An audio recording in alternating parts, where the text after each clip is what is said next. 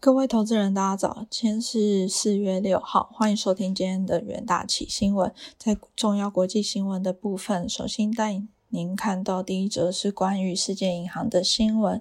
世界银行下修二零二二年东亚和太平洋地区 GDP 成长率预测至五 percent，并示警乌俄战争恐对区域增长带来长期挑战。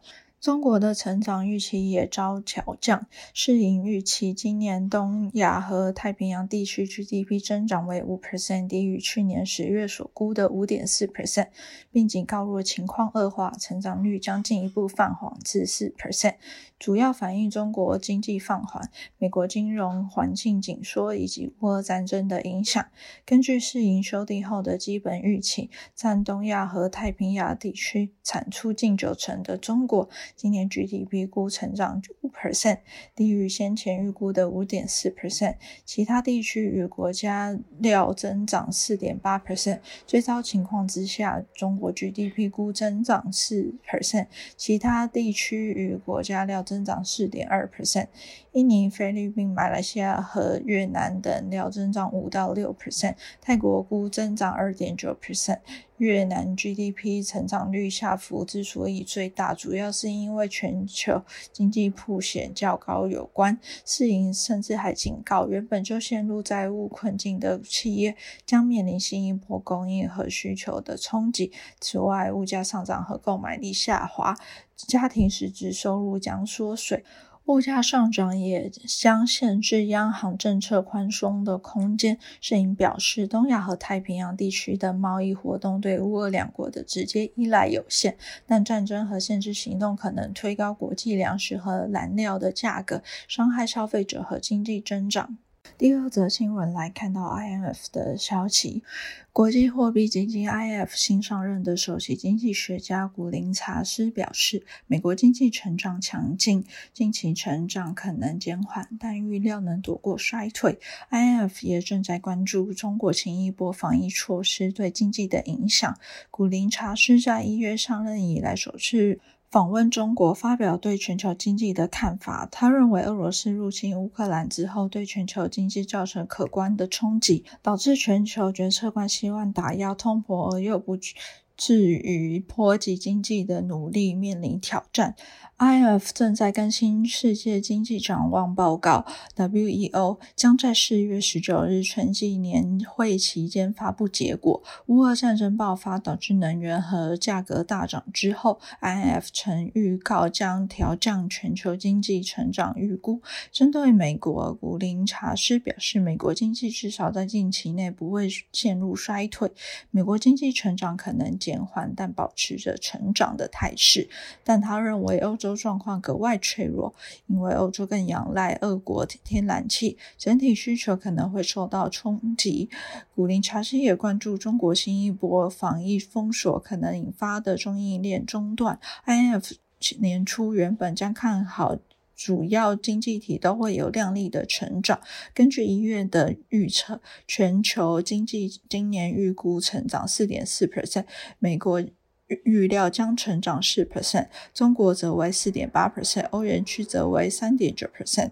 美国联总会 Fed 可能为了打击通膨而加速升息，正在加深市场对经济衰退的担忧。美国两年期公债本周超越十年期，指利率形成直利率曲线倒挂，象征经济即将衰退。本周美国的经济数据好坏参半，消费者信心下滑，但非农就业人数仍然稳健成长。而花旗全球首席经济学家表示，在未来一年半，全球经济有三分之一。的几率将陷入衰退，美国衰退几率则为十分之一。第三则新闻来看到 iPhone 的消息，苹果传出正在与 LG 合作，为未来的 iPad 和 MacBook 进行研发。带有超薄型化的玻璃折叠 OLED 荧幕，同时郭明奇更爆料指出，相关产品将可能到二零二五年才会推出，并说明去年预测首款折叠 iPhone 将在二零二四年推出，不过现在看来最快将于二零二五年发布，这可能是折叠 iPad，亦或是折叠 iPad 和 iPhone 的二合一产品。郭明奇还透露。苹果折叠产品开发尺寸顺序为中大小。苹果正在积极测试九寸折叠 OLED 荧幕，测试的目的是验证可折叠荧幕的关键技术。不过，最终产品规格仍尚未有所定论。此外，摩根大通分析师将苹果自关注个股名单中删除，因担忧消费者支出可能出现回落而影响消费性电子产品的销售。接下来看到国内新闻的部分，首先是国内行情的部分。台股四月一日在电子股带头下杀之下，指数一度重挫超过两百点，跌破一万七千五百点，最低至一万七千四百六十五点六一点。在金融防疫概念股逆势撑盘之下，加上台积电尾盘跌幅大幅收敛，中长以一万七千六百二十五点五九点下跌零点三八 percent，成交量两。千两百八十七亿元，电子全指股表现疲软，台积电开低震荡，早盘最低至五百八十四元，尾盘大单敲进下，中场收在五百八十九元，下跌一点三四 percent。联发科一度跌破九百元，随着低阶买盘进入。跌幅逐步收敛，收在九百元关卡。红海则是盘下震荡，下跌一点四二 percent。高价股也一片惨绿，仅续准上涨逾两 percent。尾影则摔出千金股，收在九百九十元，下跌近三 percent。电子股方面，PCB 族群有零星点火。国内疫情持续升温，防疫概念股续强，检测试剂长阳诺法大涨逾五 percent。瑞基长兴也收在盘上。金融股逆势走阳，星光金下大并购题材报大量超过四 percent，有丰金、中信金、国票金、国泰金、富邦金、台新金等同收于盘上。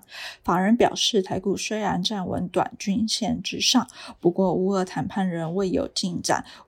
欧美对俄罗斯经济制裁造成通膨加剧，原物料供给吃紧，加上地缘政治、联转会及因等不确定因素下，市场观望气氛浓烈。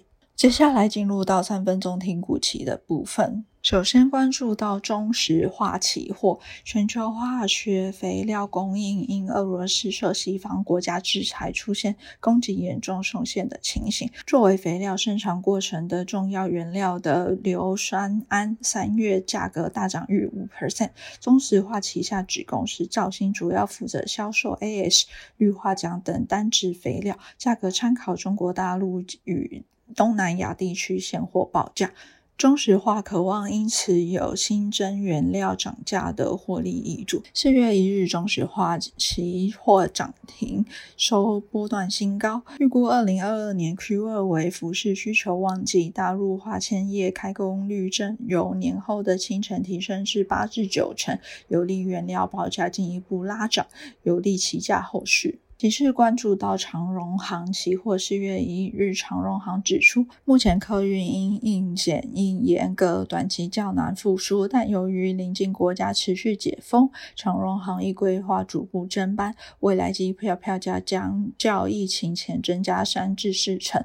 二零二二年 Q one 整体客货。运能仍是成长的。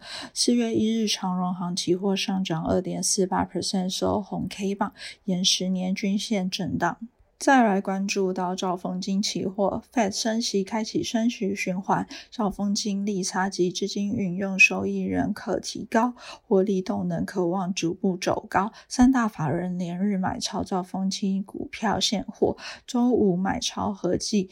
八千四百二十九张买盘有称，十月一日兆丰金期货上涨零点七 percent，收波段新高，连日红 K 有望逐步垫高。